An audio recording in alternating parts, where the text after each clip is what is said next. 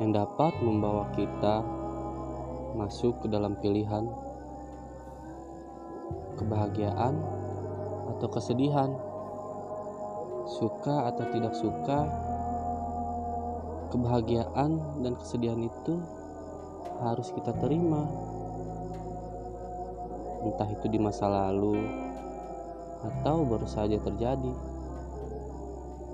Kebahagiaan yang kita dapat bisa saja menjadi kesedihan bagi orang lain di sekitar kita. Ya, begitu juga sebaliknya. Emang sih, rasa bahagia itu terkadang dapat melupakan segala hal, entah itu keluarga, teman, atau pacar sendiri. Kesedihan pun bisa hilang, lenyap, dimusnahkan oleh rasa bahagia itu.